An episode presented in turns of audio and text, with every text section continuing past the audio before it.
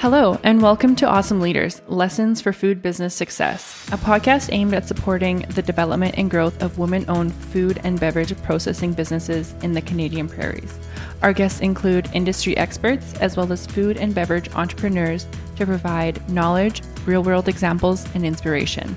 My name is Carly, and on behalf of the Awesome program, I'll be your host today. Today, we are continuing our discussion on working with a product development facility and team. In our previous episode, I chatted with Sarah Louie, who provided insight on what it's like to work with a product development team and the many benefits it can have in developing a successful product. In today's episode, we will be discussing a different approach to product development that is offered by the Prairie Research Kitchen in Winnipeg, Manitoba. Prairie Research Kitchen is a program offered by Red River College Polytechnic and brings together a unique blend of food science and culinary arts. The program supports food processors and food service providers through research, product development, technical services, and training. Prairie Research Kitchen is an ideal and accessible partner, especially for small and medium sized businesses. Our guest today is Mavis McRae, the director of Prairie Research Kitchen. Mavis has led the development of Red River College Polytechnic's culinary research program since 2014 Mavis has worked in the Manitoba agri food industry for 25 years, specializing in areas of food product development, food safety, project management, and new business development. In addition to project development and management, Mavis has taught entrepreneurship, marketing, and international business courses in Winnipeg, Ottawa, China, the Philippines, and Vietnam. With her background in food science and entrepreneurship, Mavis helped new clients navigate through the commercialization process by creating links to other technical and business resources in the community. Welcome, Mavis. Thank you so much for joining us today. Thank you, Carly. I'm so happy you're here. So, to kick off our conversation, can you tell us about your background and how you came to your role at Prairie Research Kitchen? Uh, well, it's a long and varied tale, but uh, it started out as a food science degree at the University of Manitoba. Uh, once I graduated from there, I started working in, in the food industry, actually at the Food Development Center in Manitoba, and uh, decided to go back and get uh, some more education. So I did my MBA part time over five years, which is a tough, uh, tough long road to to work full time and do an MBA part time, but got her done, and that led me into a world of, of business and entrepreneurship. Um, everything from working uh, with some friends in a startup pet treat company to teaching entrepreneurship halfway around the world. So.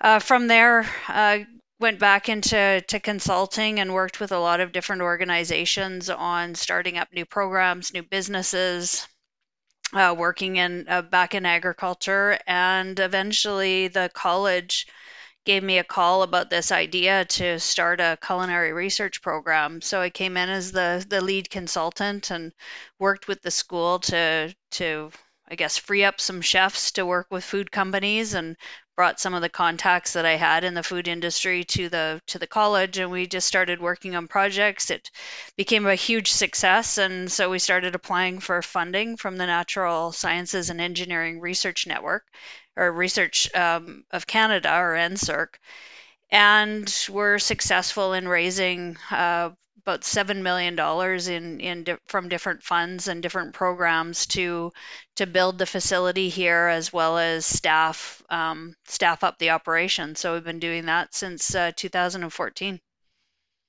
Wow, that's incredible. You have quite an impressive background there. Can you briefly explain what Prairie Research Kitchen is? So we're um, we're considered a technology access center. That was the funding that we received from NSERC uh, which is a specialized center within a college. So, college hosts these centers uh, where we specifically look at food product development and, and what we call culinary research. So, our Technology Access Center is co located with the School of Hospitality and Culinary Arts, um, but we also work with other faculties as well. And the two main mandates of a Technology Access Center is to provide industry access to college resources, be it equipment or um, or human resources, and to provide students with the opportunity to work with industry. So with those two main um, mandates, we we put both together to work on projects with um, with companies. Yeah, that's great. I love that. Um, so, from my understanding, Prairie Research Kitchen offers three core services so, research and development, technical services, and then training. Could you elaborate more on each of those services and what they involve? Sure. So, our the majority of our projects are probably in that first area with research and development. So, colleges uh, specialize in applied research where we take, um, you know, maybe some discovery research from other organizations or universities and apply it to uh, industry problems or industry uses. So, a lot of the, the research and development that we do is product development, um, prototyping, uh, ingredient applications where our chefs and food scientists get get involved and and um, look at new products.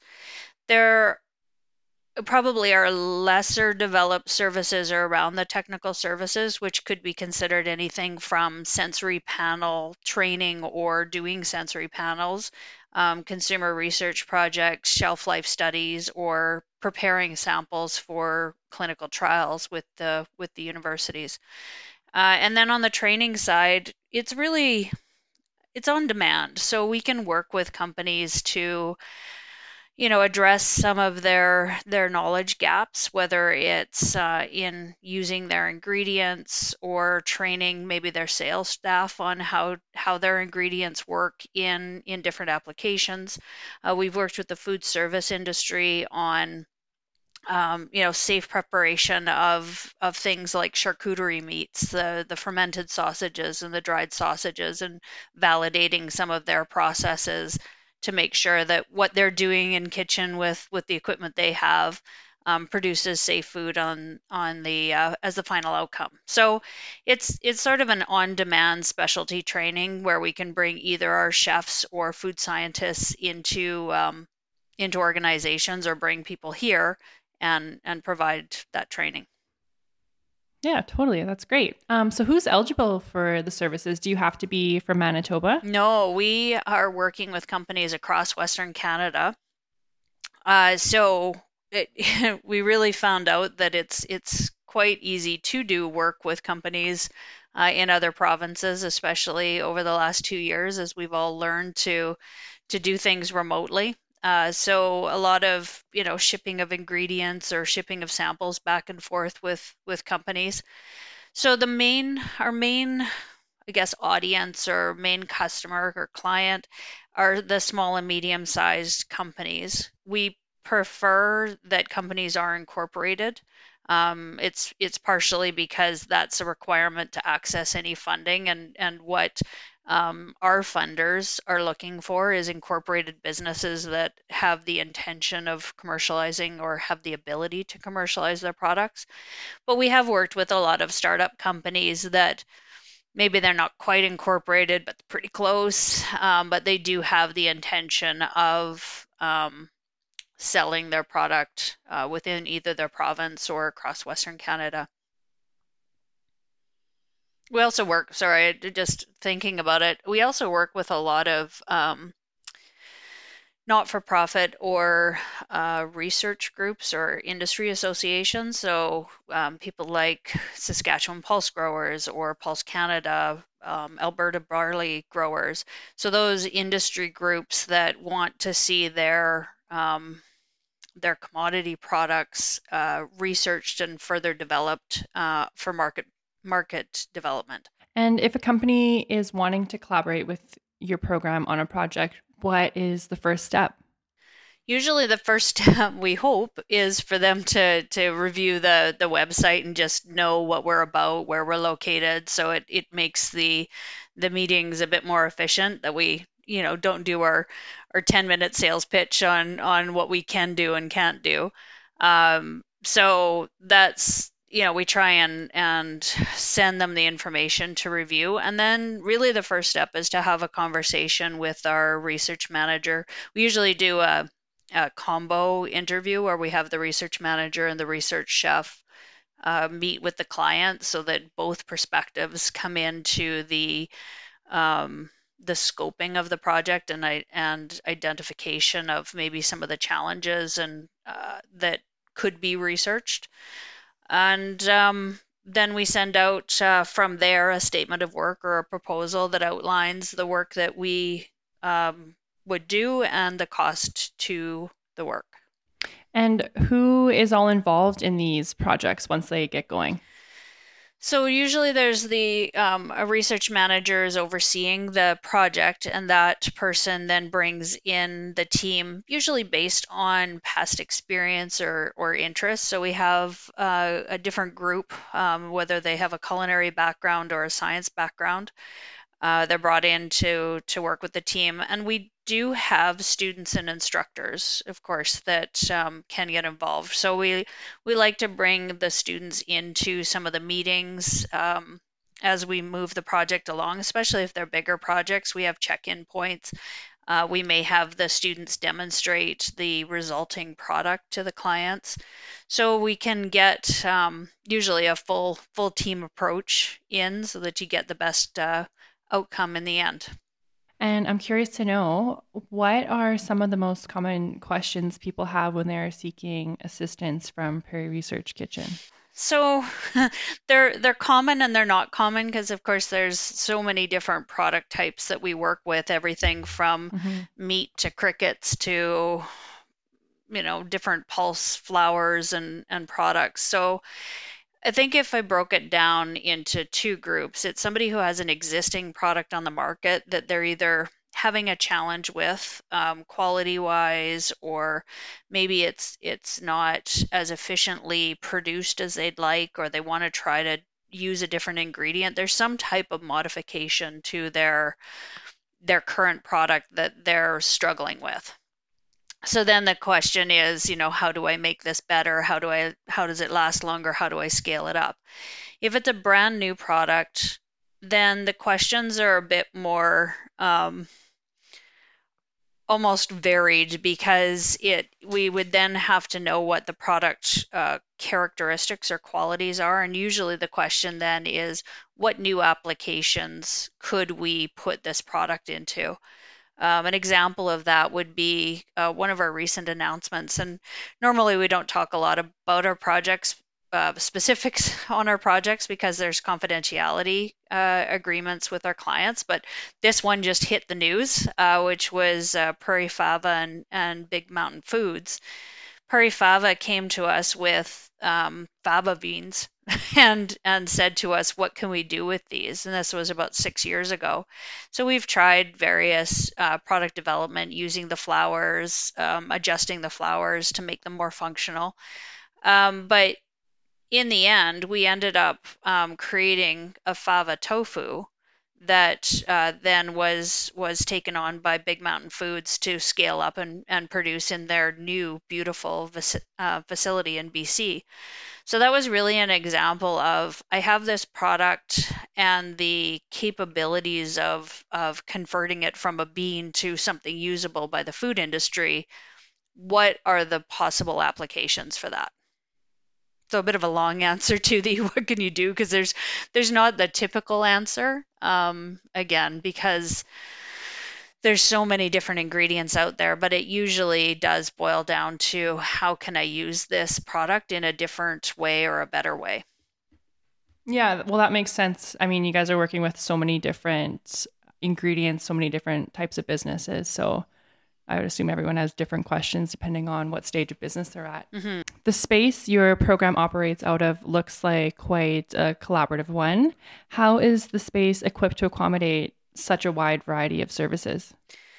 So we've really focused um, because we were very limited uh, in our space. We have 4,600 square feet of research space, and we're located downtown Winnipeg. So that was about it. We are full up in the building, so we needed to be as efficient as possible. So we concentrated on uh, bench scale equipment, so prototyping equipment that again could cross um, multiple food groups, whether it's um, you know a sonifier that would would mimic um, the homogenization process or small mills that would um, mimic the the pasting you know making making pastes and sauce sauces.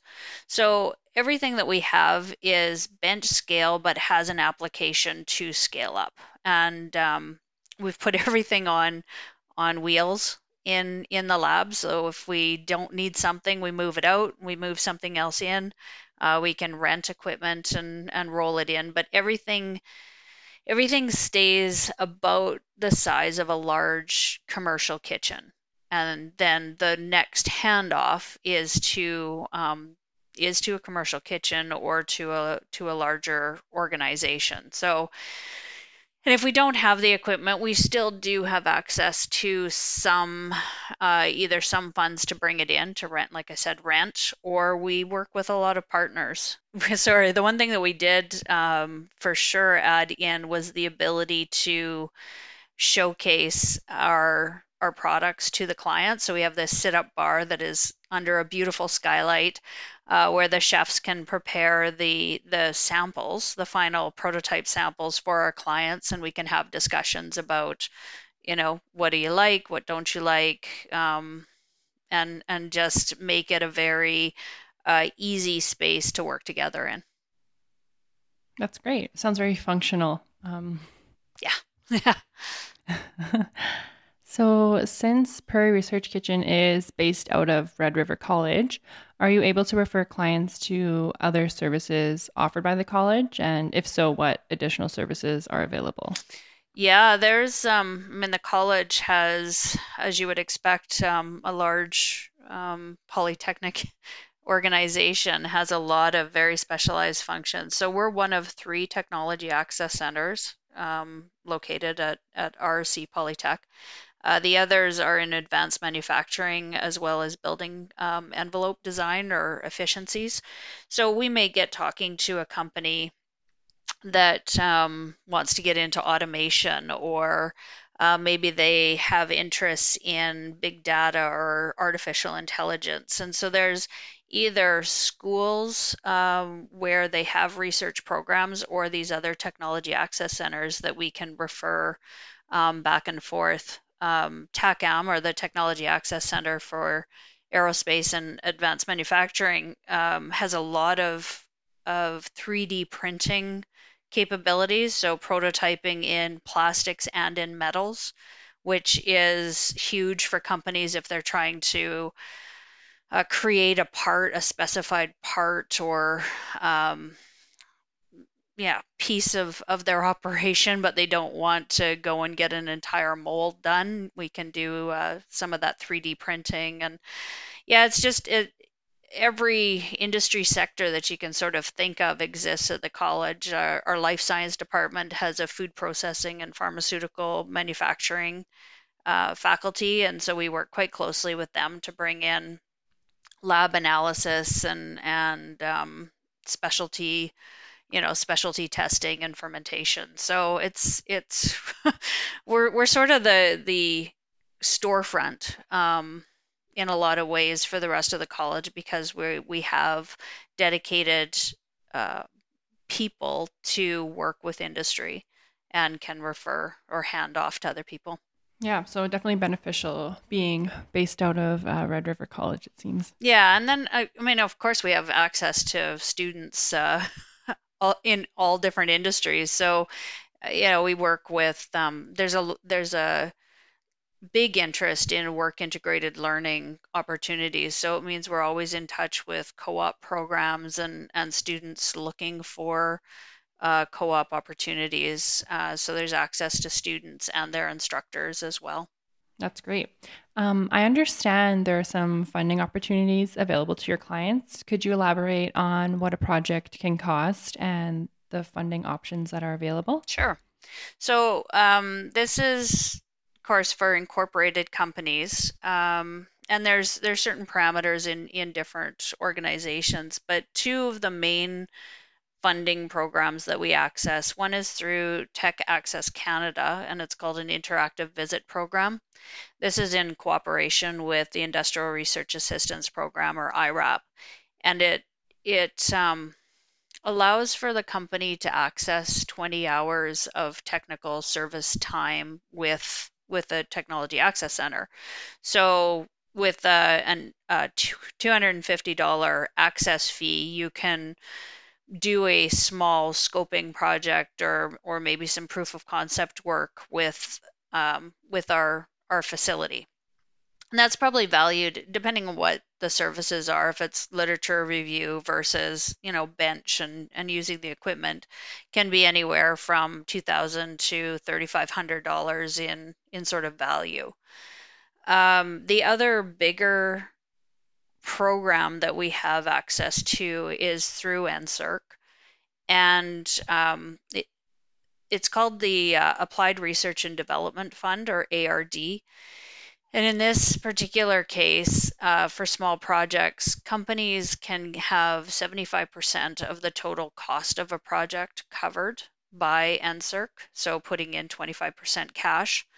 Um, the smallest of those projects is a value of 50, about $53,000, um, of which NSERC can cover up to 40 or uh, $40,000. Some of these projects can get much bigger, though, up into the $150,000 a year. Um, of course, with a cash contribution from the company of of 25% um, plus in kind. So those are available because we are a college and um, we would work with the company to develop up the applications to go into NSERC. It's great to hear that there's so many funding opportunities. It definitely makes the program very accessible, it seems like. Yeah, and the interactive visit program is is a nice one for companies who maybe haven't used um, an offsite or or applied research facility. So some companies don't know what they're they're sort of getting um, when they when they enter into a service agreement with with the contract research services. So it's a it's a nice way to ease people into into that process as well.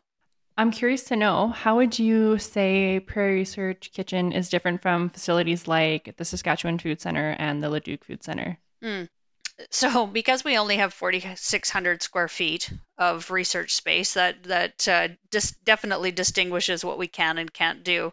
We don't have any of the scale up facilities that those larger food centers have. So right there we um, we're distinguished in the sense that we really do focus on that that bench proof of concept prototyping with the with the purpose of perhaps handing them off to one of these food centers for larger scale up and, and development. Um, we also have a very close tie with the culinary school. So a lot of the work that we do is probably more chef and, and culinary focused than, than pure food science. And that's a bit different from the food food center programs where it's it's very science focused and engineering um, process related. So we um, we work we all work together in sort of that value chain where we can do the upfront uh, work. The scale up goes to the food centers, and then if they if the food centers were say extracting new products and wanted to know how a chef might use that uh, in product development, then we we sort of hit that front end and back end of the the whole value chain of of ingredient um, processing. Uh, it sounds like all the food centers kind of complement each other yeah. in that way. Yeah, I think everybody works together. I mean, we're too small of a um, Western Canada is too small to in population um, alone to um, not work together, and I think that we all know each other, and and there's lots of food businesses out there. There's there's a lot of ways to collaborate. Yeah, exactly. What would you say is the benefit of tying together the culinary arts program and food sciences? So, being a food science grad, um, I can say this with all confidence that food scientists don't necessarily know how to cook. Uh, they know how to break down food. They know how uh, to make it safe. They know the chemical composition of it. Um, they they treat food as a um, as a science project in a lot of ways. Uh, the culinary side is really about the the function, the taste, the the food experience from a customer or consumer point of view. So bringing the two together, um, vastly different languages can be used to to describe a food system or a food product. And I think bringing the two together, understanding, having that common uh, language on how to develop a food and what makes a food good, uh, the team bounces ideas off of each other and, and brings their experience in. And I think that's what I've noticed the most out of out of having the combination of the two is just how how well the I like how much the better the the product the end product is with those different perspectives um, at the table. Yeah, that's great.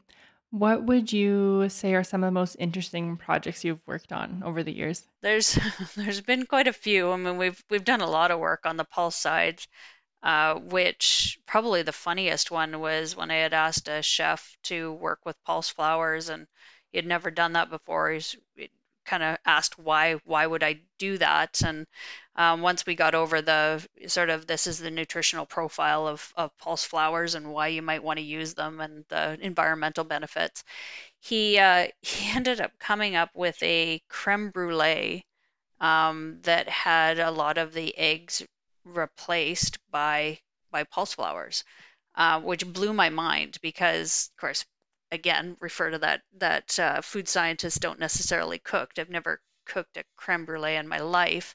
So I asked him if it replaced a certain amount of flour, to which he laughed at me and, and said, There is no flour in a creme brulee. Um, so that was sort of the, the first introduction to how uh, creative the chefs can be.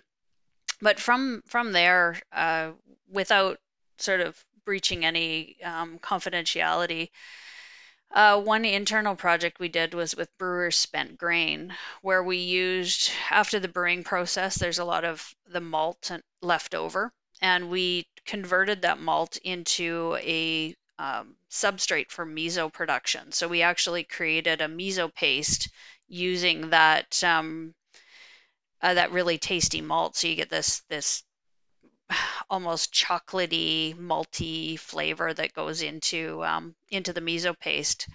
Um, that was a fun one because just learning how how miso is made and the fermentation, and you have to wait for so long. You have to wait for up to a year to even know if your experiments worked.